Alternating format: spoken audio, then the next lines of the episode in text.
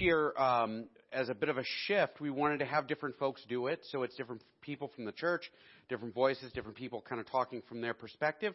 Um, however, uh, the flu or the cold or whatever it is that is not COVID is going around, and there's a bunch of people who uh, had to cancel because they're sick. And so I will be doing a couple of repeats. Jeremy will do a couple, um, but uh, this evening we're going to be talking about the incarnation. There won't be as much of a straight line, one to the next to the next. Um, it'll be different perspectives talking about God coming in the flesh on Christmas, uh, Christmas morning, Christmas Eve. I guess it would have been an evening. Um, and so let's uh, let's pray, and we will uh, set out to worship God this this uh, wonderful Christmas uh, Eve. Heavenly Father, I pray that you would be with us uh, this evening. I pray that you would help us to to just worship you and to rejoice in the birth of of, of your Son, the gift that you gave us in, in coming in the flesh to uh, to save us from our sins. I, I praise you, God, and I thank you. Um, and I just ask that you would help us to to just be in your presence and that you would be in our presence this evening. In Christ's name, um, especially as we remember the the the crying baby that Christmas Eve and and the wonderful blessing that it was to the whole world to hear the, the cries of of God in the flesh. Amen. Let's go ahead and stand up. We're going to sing. Maybe it's familiar, maybe it's not. Uh, it's one of my favorite Christmas songs. It's called Come Stand Amazed. Um, it's just an invitation for us this evening as we go through this service to come and stand amazed at this idea of the incarnation because it's such an awesome truth to uh, reflect on on Christmas Eve. So let's sing.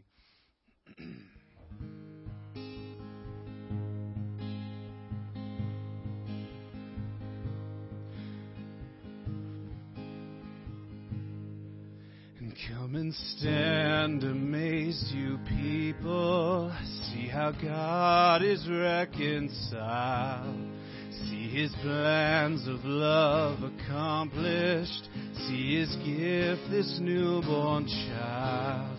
See the mighty, weak, and tender.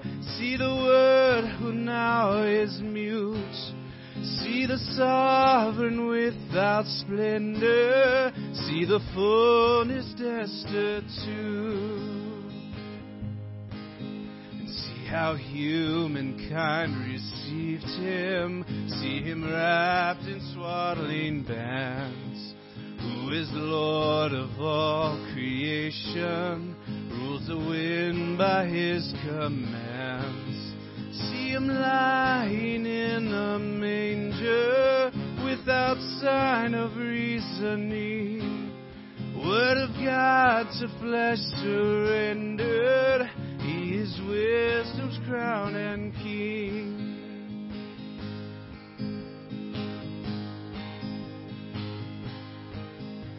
Oh Lord Jesus, God incarnate, who assumed this humble Counsel me and let my wishes to your perfect will conform.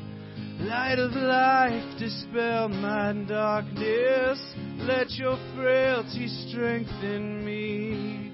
Let your meekness give me boldness. Let your burden set me free. Oh, Emmanuel, my Savior, let your death be life for me. Oh, Emmanuel, my Savior, let your death be life for me. Amen. Can be seated.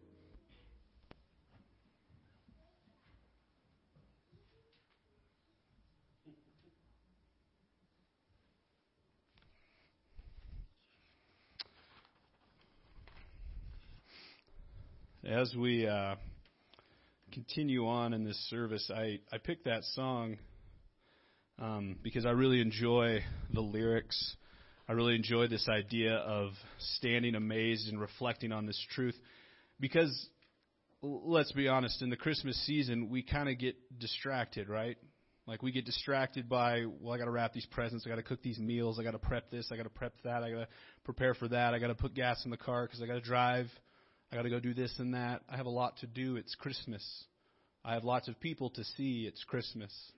It's a busy, busy time of year. And so the invitation for us this evening is to uh, step back, to reflect, to relax, and ponder the incarnation because of how huge it is. The invitation is to come and stand amazed. And, and the text that I'm going to be reading to you is 1 John uh, 1 1 through 4. And it says this. And this is John speaking a powerful letter uh, to a church. And um, I, I, just love how he opens it because he also wrote a gospel um, you know, called the Gospel of John.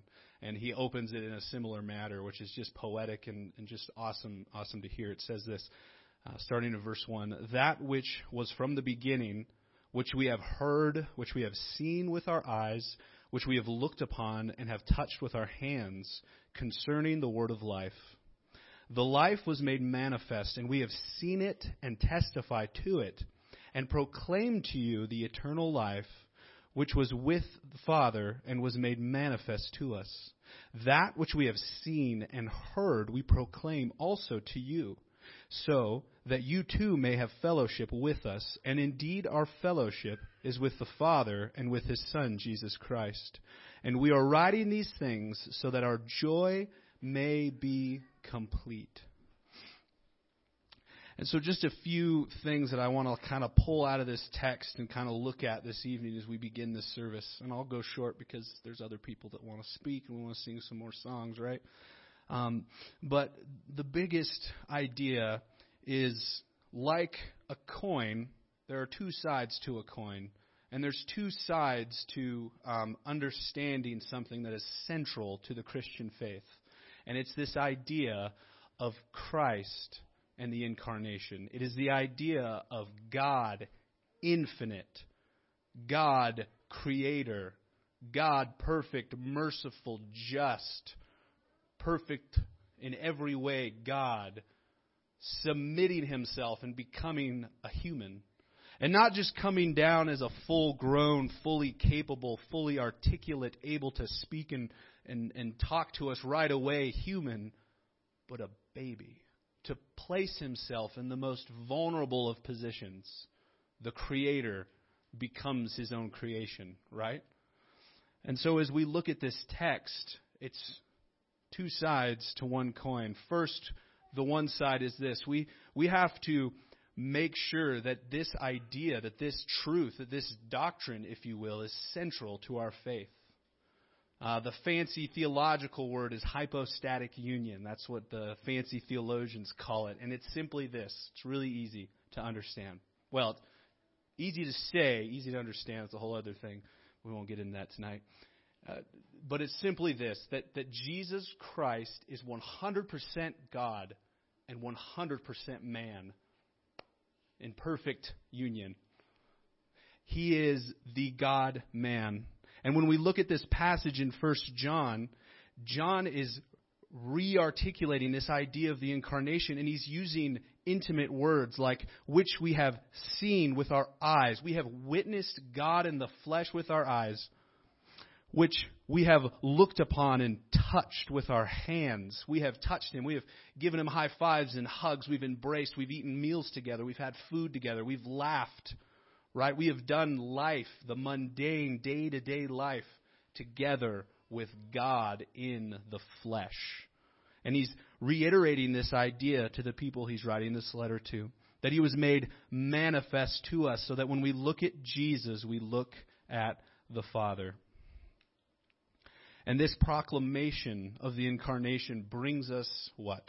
What does John go on and say? He says this that which we have seen and heard we proclaim also to you, so that you too may have fellowship with us, and indeed fellowship with the Father and with His Son, Jesus Christ. This incarnation, this God becoming a man, is this beautiful truth that if we believe and live our lives by, it becomes one, how we get joy. It's, it's how we become uh, joy filled, right? His joy is complete. And in his, this, his joy is complete because he's writing this letter and proclaiming it to them. But because of this, we are united. we as a people have fellowship together. The most unlikely people come together and we have all of this in common. We have Christ in common. We don't have to have a lot in common, but we got Jesus, right? And so, as we continue to walk through this service this evening, I want, wanted to start out with our joy and my joy being complete by being able to come up here and stand before you this evening on Christmas Eve and invite you to come and stand amazed and understand that God being in the flesh is both central to our faith, and on the other side of the coin, it's central to our experience as human beings. Because we have a sympathetic God who knows what it's like to be us, and He loves us, and He does life with us, and, and He knows. He knows what it's like to hurt and be depressed and feel anxious. He knows these feelings. He can sympathize with us and get us through it.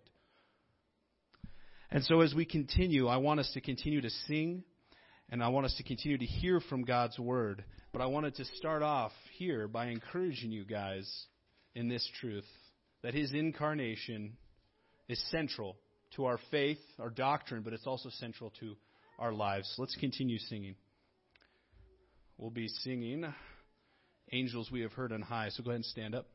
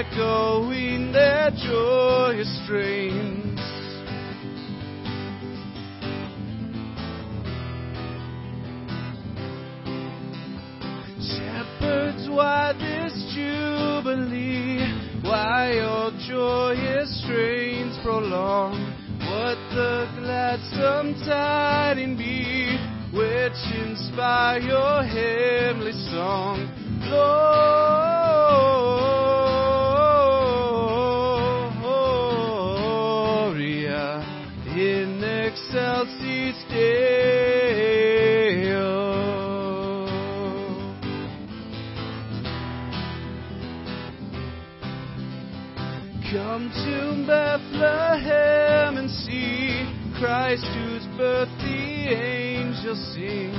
Come adore on bended knee, Christ the Lord, the newborn King. And Lord,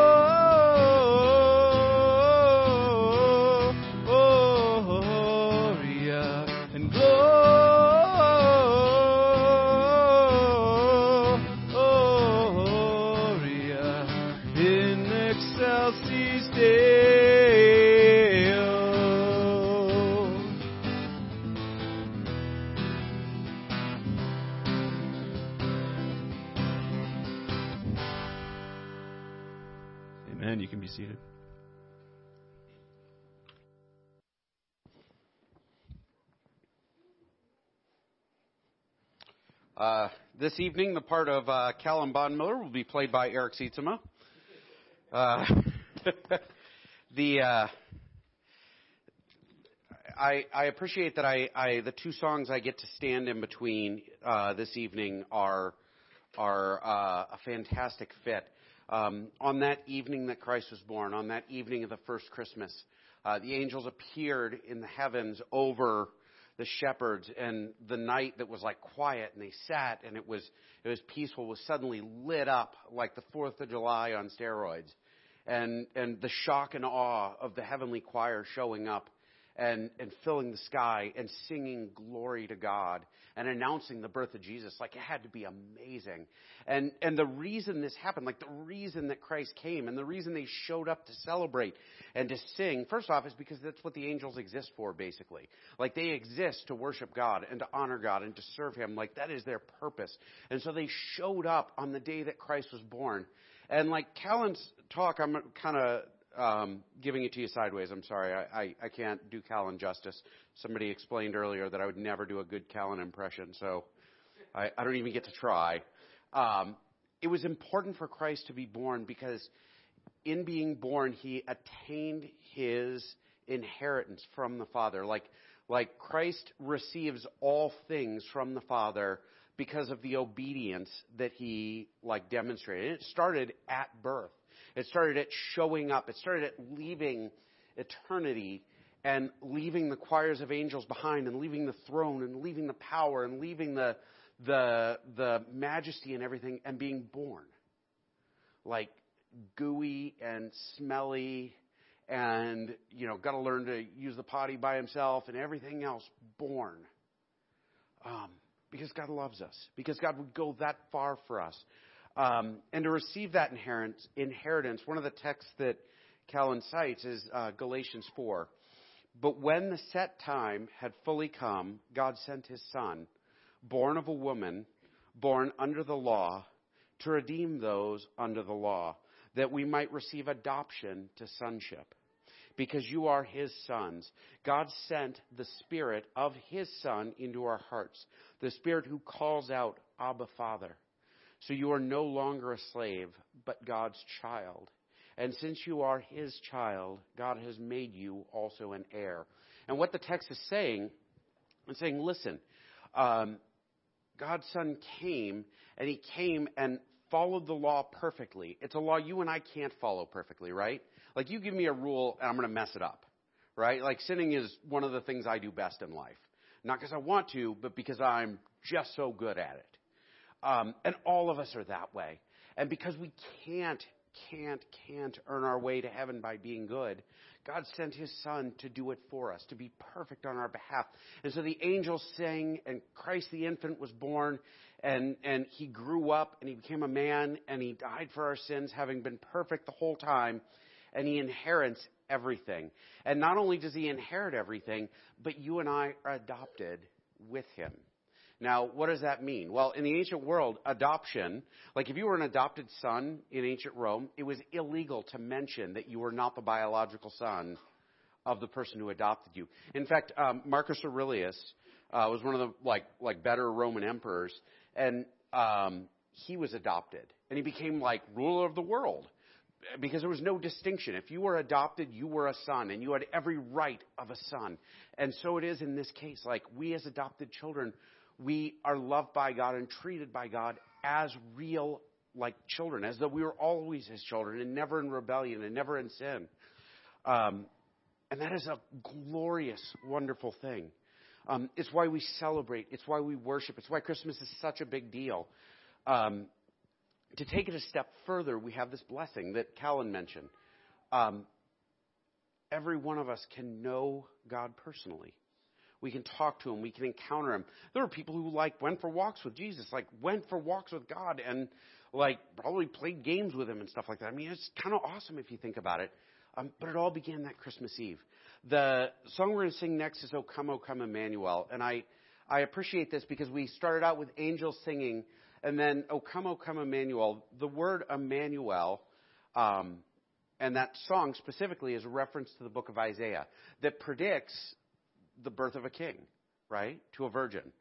And you will call him Emmanuel, which means God is with us. And that is literally what happens. God shows up and He is with us. He is one of us. He is amongst us. He lives the way we live. He did, we live, but better. He does what we need to do, and then He dies for us. And so we celebrate on Christmas Eve. We celebrate the gift of God. We sing, and angels sing with us, though we can't hear them today. Um, and we celebrate a, Emmanuel coming. Um, what a wonderful and glorious gift. Let's continue to worship.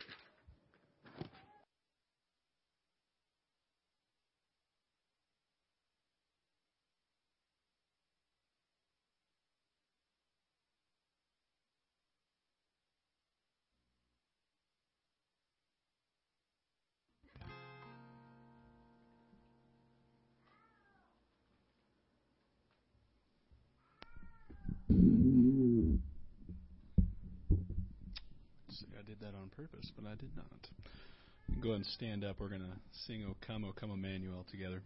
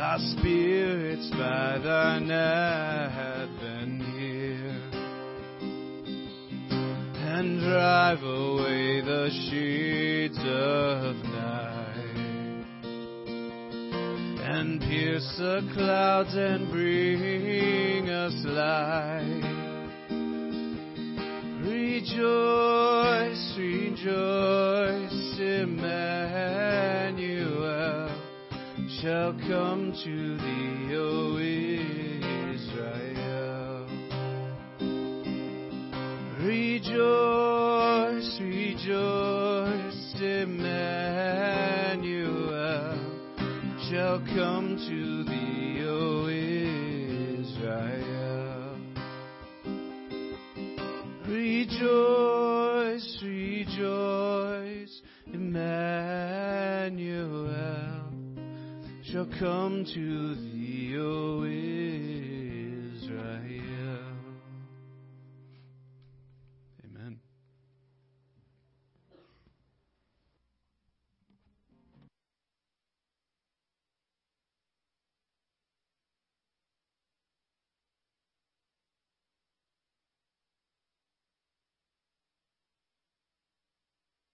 text that I will be following from today is Hebrews chapter 2, verses 14 through 18. Inasmuch as the children have partaken of flesh and blood, he himself likewise shared in the same, that through death he might destroy him who had the power of death, that is, the devil, and release those who through fear and death, through, who through fear of death, were all their lifetime subject to bondage. For indeed he does not give aid to angels, but he does give aid to the seed of Abraham. Therefore, in all things he had to be made like his brethren, that he might be a merciful and faithful high priest in things pertaining to God, to make propitiation for the sins of the people. For in that he himself has suffered, being tempted, he is able to aid those who are tempted.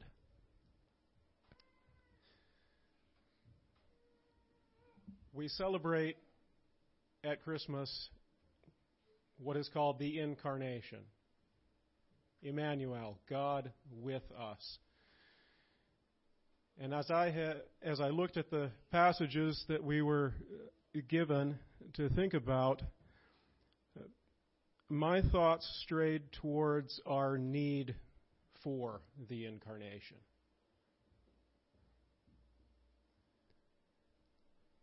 In that last part of verse 14, it talks about our enemy, the devil, Satan, that perpetual accuser, that dragon, that roaring lion that roams around seeking whom he may devour.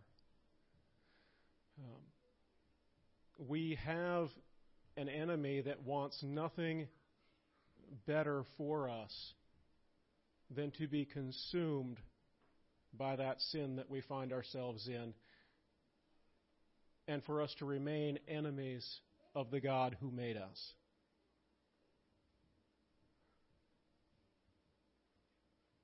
But even more, than that enemy that we have is the position that we find ourselves in. Verse 15 And release those who through the fear of death were all their lifetime subject to bondage.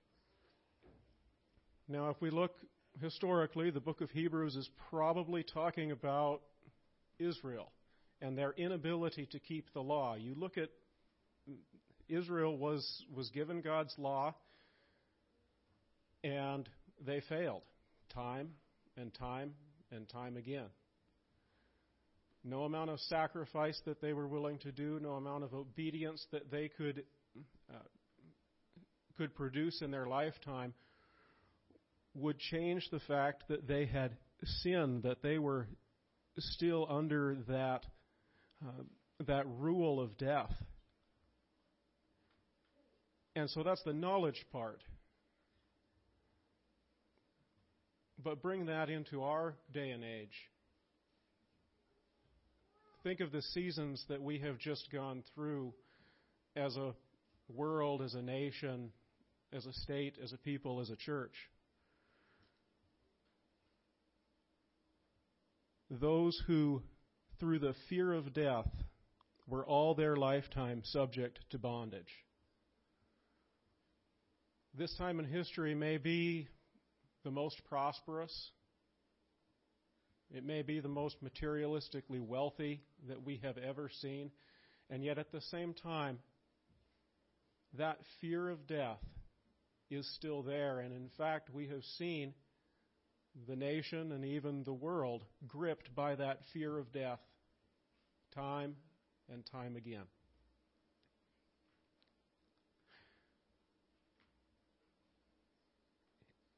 And then we come to Christmas. For indeed, he does not give aid to angels, but he does give aid to the seed of Abraham. Therefore, in all things, he had to be made like his brethren, that he might be a merciful and faithful high priest in things pertaining to God, to make propitiation for the sins of the people. For in that he himself has suffered being tempted, he is able to aid those who are tempted. See, the reality of Christmas, the reality of the incarnation, is that God has not left us alone. We are not left to our own devices. We are not left to muddle through and try and find a way to seek for immortality, if you will.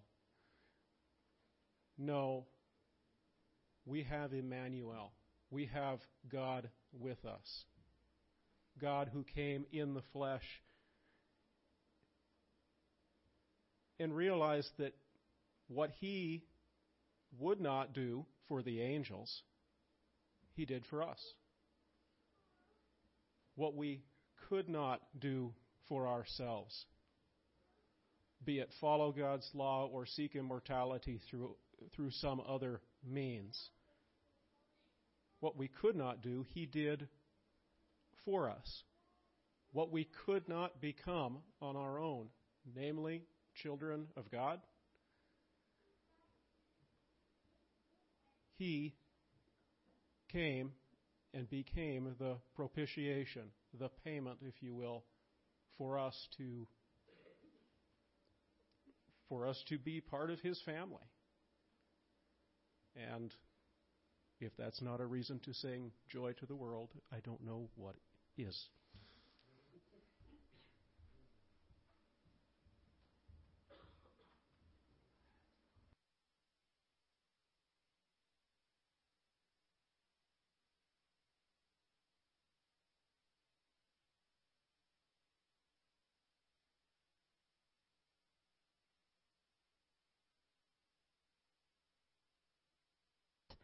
Stand and sing joy to the world.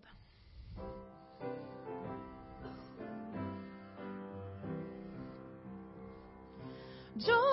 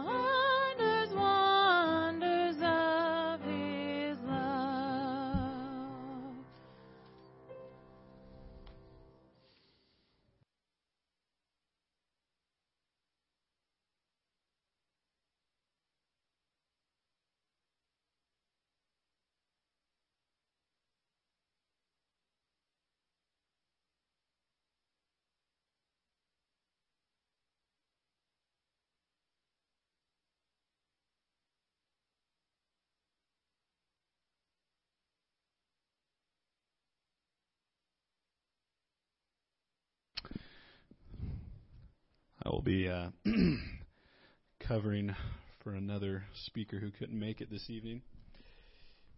And the text they chose is found in Philippians chapter 2. And as we continue to reflect on the incarnation, right, because it's Christmas Eve, you guys took time out of your day to come and stand amazed at this, this idea of the incarnation, to uh, take time out of your uh, busy Christmas schedule, right?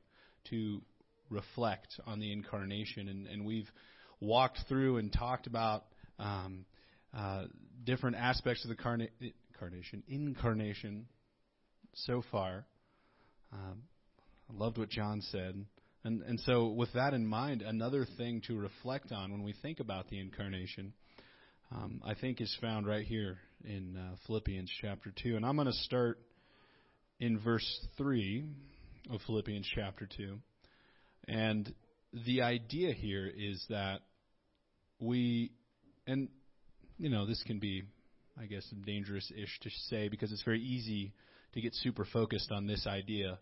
But when we reflect on God coming down in the flesh and becoming a bodily human being to save us from our sins, a lot of times people get stuck on the idea of Him being a good example, right? And they super focus on that instead of um, continuing on to see him also as the propitiation for our sins and the Savior of the world and King on high, right? But with that in mind, we can look on this Christmas Eve day at Jesus as an example. And in Philippians chapter 2, we see Paul talk about that very idea. He says this, starting in verse 3. Do nothing from rivalry or conceit, but in humility count others more significant than yourselves. Let each of you look not only to his own interest, but also the interest of others. Right? There's the example. Here's what you have to do, people of God. This is how you're supposed to act. This is how you're supposed to think of others. But then he points to the ultimate example right away. Have this in mind among yourselves, which is yours in Christ Jesus, who, now, what's going to happen here is Paul. It's it's kind of like, uh, and I'm not a big fan of musicals, but this is kind of what happens. I don't I don't like musicals, but I mean a lot of people do, right? People like musicals, and and this is essentially what Paul does, right? He's he's talking in the middle of this letter. I want you to imagine it with me. He's in chains, he's in prison, and he's writing this letter. And the main theme of Philippians is joy, and he's in prison. Something to think about. Where does your joy come from? And he's writing this encouragement and he's reflecting on Jesus coming down, right? He's thinking about this incarnation idea. And he's calling Christians to be an example, to think of others more than yourselves, right? He's encouraging that. But then he's going to bust out into song, because that's what this is. this is. These next few verses are, is Paul literally busting out in harmony. And here's what he's going to say, or sing better. Who, though he was in the form of God, did not count equality with God a thing to be grasped, but made himself nothing, taking on the form of a servant, being born in the likeness of men, and being found in human form, he humbled himself by becoming obedient to the point of death, even death on the cross. And so, when we reflect on the incarnation, we can reflect on this beautiful idea of Christ as the example, right? He is the example to us because he came down to be the perfect example for us. And obviously, it goes much deeper than that, right? He came down to save us from our sins because we are far too incapable of saving ourselves. We can't do it. I fall on my face daily. I'll be the first to confess it. I love listening to Pastor Eric preach because most weeks he will come up here and say, I'm a giant mess. Who's with me? And we'll all raise our hands and say, Ha, yes, amen. And so this Christmas Eve, as you are sitting in your pew, as you are reflecting on the incarnation, one thing we want to encourage you to do is to reflect on the example that he did give us. Because, like Paul said, we are called to think of others above ourselves. But we're to do that because Christ, at the end of the day, is the ultimate example because he did that for us. He thought of us above himself. He humbled himself to the point of becoming a servant. Or even again, reflecting on the manger scene, right? Like he was born in a cave, he was put in a food trough for feeding animals. Like he was born in the most humiliating of circumstances. And, and, and this evening, as we reflect on these ideas, remember that we can also reflect on this incarnation idea as it being an example for how God calls us to live our lives. Uh, let's continue to sing.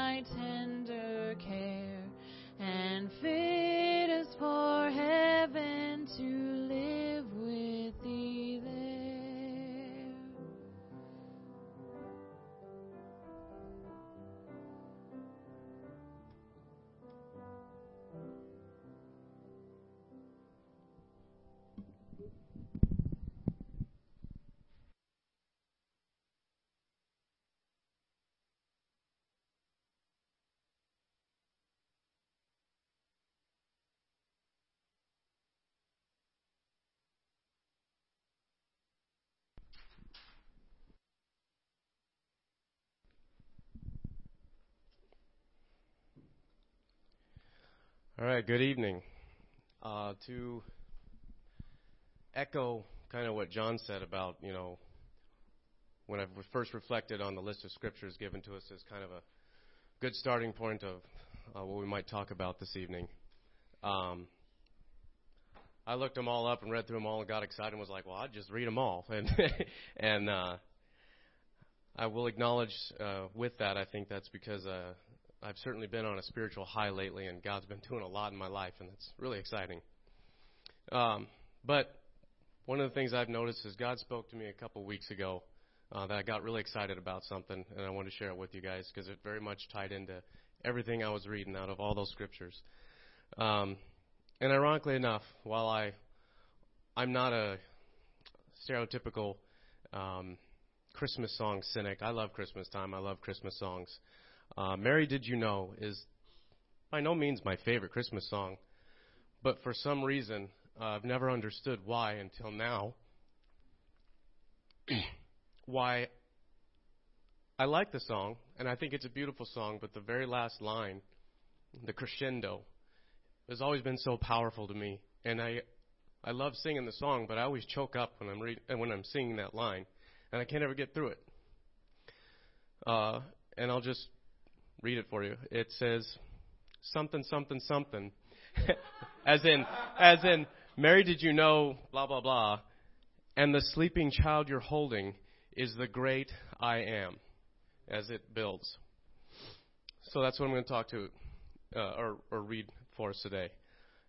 So without much more filler from me, I am simply going to quote scripture because that's one of the things that has been experienced. Uh, I have gotten experience uh, lately is, man, when you quote scripture, it is powerful, and the word of God is living and powerful. I hope that uh, maybe if you haven't before, the things I read to you uh, today will speak to you in the same way it spoke to me. Exodus 3:13 through 15. Moses said to God, "Suppose I go to the Israelites and say to them, the God of your fathers has sent me to you, and they ask me, what is his name? Then what shall I say to them?" God said to Moses, I am who I am. This is what you are to say to the Israelites. I am has sent me to you. God also said to Moses, Say to the Israelites, The Lord, the God of your fathers, the God of Abraham, the God of Isaac, and the God of Jacob, has sent me to you. This is my name forever, and the name you shall call me from generation to generation. John 1 1 through 5 reads, In the beginning was the Word, and the Word was with God, and the Word was God. He was with God in the beginning. Through him all things were made. Without him, nothing was made that has been made. In him was life, and that life was the light of all mankind. The light shines in the darkness, and the darkness has not overcome it. Jesus said in John 10:30, "I and the Father are one." This next list of scriptures I'm going to read, uh, I am simply going to read specifically the words of Jesus. Jesus says in John 8:58, "I tell you the truth, before Abraham was born, I am." John 6:35, "I am the bread of life. Whoever comes to me will never go hungry, and whoever believes in me will never be thirsty." John 6:41, "I am the bread that came down from heaven. I am the excuse me, John 6:48, I am the bread of life. John 6:51, I am the living bread that came down from heaven. Whoever eats this bread will forever li- excuse me, will live forever. This bread is my flesh, which I will give for the life of the world. John 8:12, I am the light of the world. Whoever follows me will never walk in darkness, but will have the light the light of life. John 9:5 While I am in the world I am the light of the world. John 10:7 I tell you the truth I am the gate for the sheep. John 10:9 I am the gate whoever enters through me will be saved. They will come in and go out and find pasture. John 10:11 I am the good shepherd. The good shepherd lays down his life for the sheep. John 10:14 I am the good shepherd. I know my sheep and my sheep know me. John 11:25 I am the resurrection and the life. The one who believes in me will live even though they die. John 14:6 I am the way and the truth and the life. No one comes to the Father except through me. John 15:1 I am the true vine and my Father is the gardener. John 15:5 I am the vine, you are the branches. If you remain in me and I in you, you will bear much fruit. Apart from me, you can do not you can do nothing. And these are my favorites. Revelation 1 8. Jesus says, I am the Alpha and the Omega, who is and who was and who is to come, the Almighty. Revelation 1 17 and 18. Do not be afraid. I am the first and the last. I am the living one. I was dead, and behold, I am alive forever and ever, and I hold the keys, the keys of death and Hades. I have three more scriptures to read to kind of close this out. I am no longer simply quoting Jesus.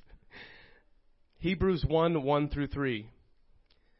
In the past, God spoke to our ancestors through the prophets at many times and in various ways, but in, the but in these last days, He has spoken to us by His Son, whom He appointed heir of all things, and through whom he also made the universe. The Son is the radiance of God's glory and the exact representation of his being, sustaining all things by his powerful word.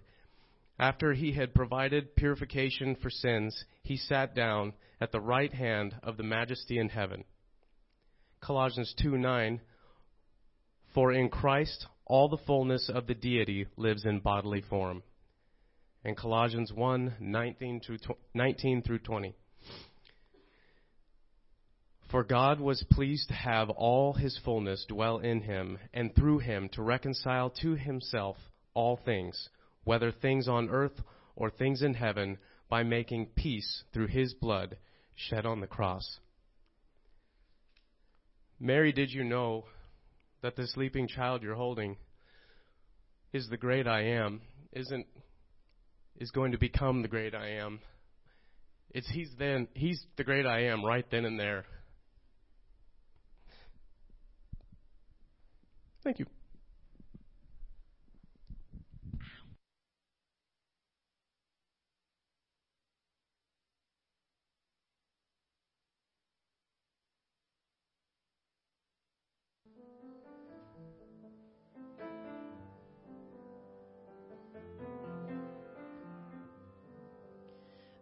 Mary, did you know that your baby boy would someday walk on water. Mary, did you know that your baby boy would save our sons and daughters? Did you know that your baby boy has come to make you new? This child that you've delivered will soon deliver you. Mary, did you know that your baby boy will give sight to a blind man? Mary, did you know that your baby boy would calm the storm with his hand? Did you know that your baby boy has walked where? When you kiss your little baby, you kiss the face of God. The blind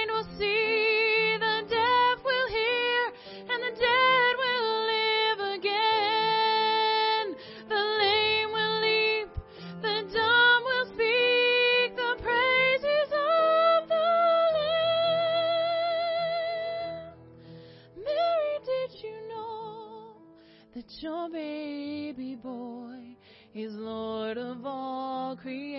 nation. Mary, did you know that your baby boy will one day rule the nations? Did you know that your baby boy was heaven's perfect lamb? This sleeping child you're holding is the great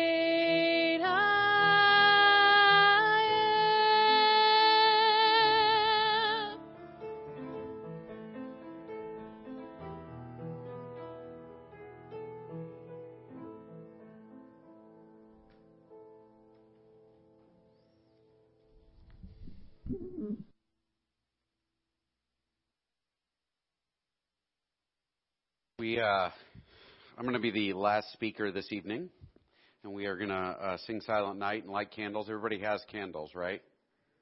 All right. Abby did her job. Uh,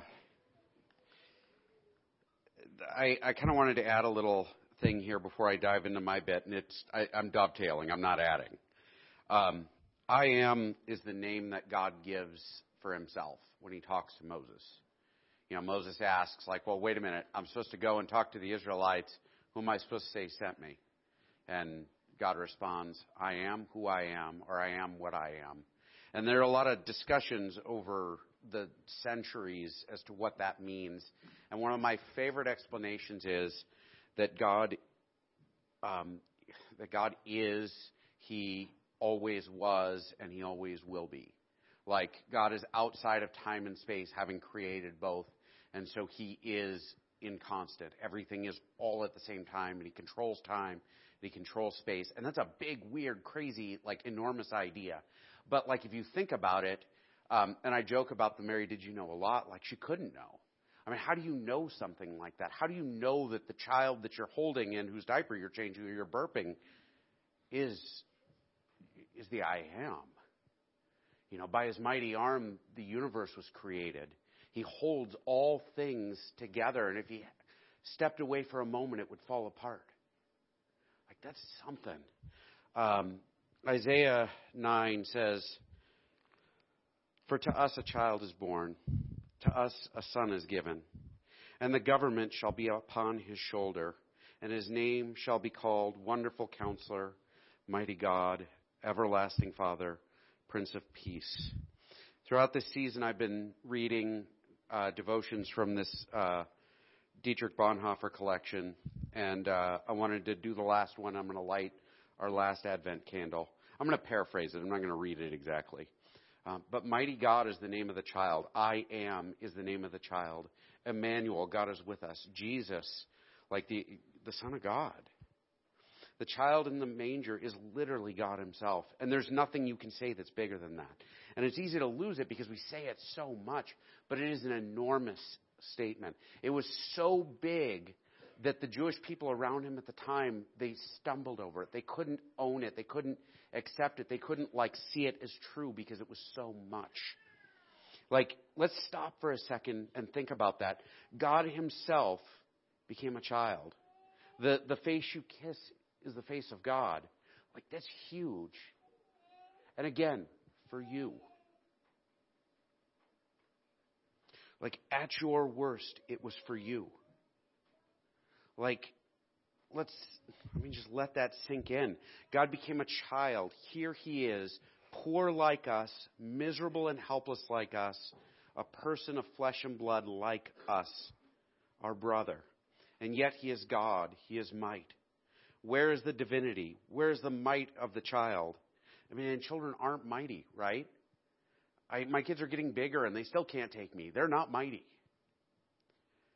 But the might of this child is in the divine love in which he became like us. Like his poverty in the manger is his might. In his might of love, he overcame the chasm between God and humankind. He overcomes sin and death. He forgives sin and awakens us from the dead. And so this this evening, like my goal, what I wanted us to do is to talk about God in the flesh so we can know, like to kneel before this miserable, dirty manger, um, before this child of poor people. Like, we have to understand that mighty God is, is the biggest thing you can say. Mighty because he loves us. Mighty because he would go to any length to redeem us. It's amazing. Dietrich Bonhoeffer once said in a sermon uh, in Cuba, um, but now it is true that tomorrow Christmas will come. It'll come once again. The great transformation will once again happen. God will have it so. Out of the waiting, hoping, longing world, a world will come in which the promise is given. All crying will be stilled. No tears will flow. No lonely sorrow shall afflict us any more or threaten. And the Word became flesh. That silent night, that, that dark evening, God became one of us. It's a blessing. He was the light of the world come to bring us out of the darkness. And so as we light our last candle and we get ready to sing our last song, which will be Silent Night, understand that on that silent night, God came for you. When you were least lovable, when you were dirtiest, when you were meanest, when you were grossest, when you were the most humiliated, God came for you. It was the best gift we could get. Merry Christmas. Just stand up and sing with us. Abby, can you turn the lights off?